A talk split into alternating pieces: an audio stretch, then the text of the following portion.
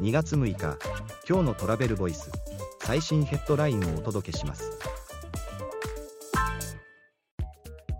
京都市内ホテルの稼働率77%コロナ禍以後初めて2019年超え。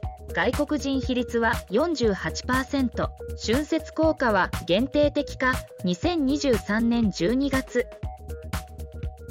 2023年12月の京都市内110ホテルの客室稼働率は76.7%。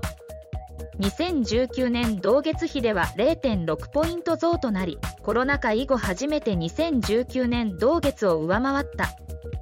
総延べ宿泊者数に占める外国人比率は47.7%に。次のニュースです。じゃらん体験予約入場チケットを QR コードかスマホ入場を可能に。リクルートじゃらん体験予約で入場チケットの使用に QR コードを追加した。発見及び入場時の操作を省力化することで旅行者施設双方の負担を軽減する。次のニュースです。ハワイ旅行中にレストランを再来訪する旅行者は8割。価格より味が7割。1日の食事が100ドル以上が半数超え。ハワイ情報メディアの調査によると旅行中に同じレストランに2回以上行く。人が8割を超えるなどリピート率が高く。半数が1日の食事代に1万500円近くをかけている。次のニュースです。世界で民泊の成長ペースが鈍化ホテルへの回帰が鮮明。一方でフランスやドイツなど異なる傾向も。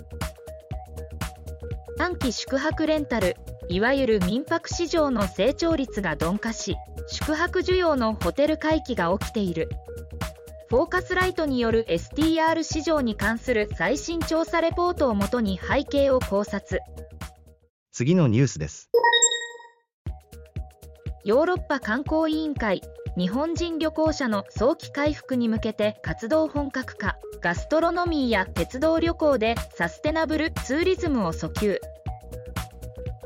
ヨーロッパ観光委員会 ETC は日本での活動を本格化。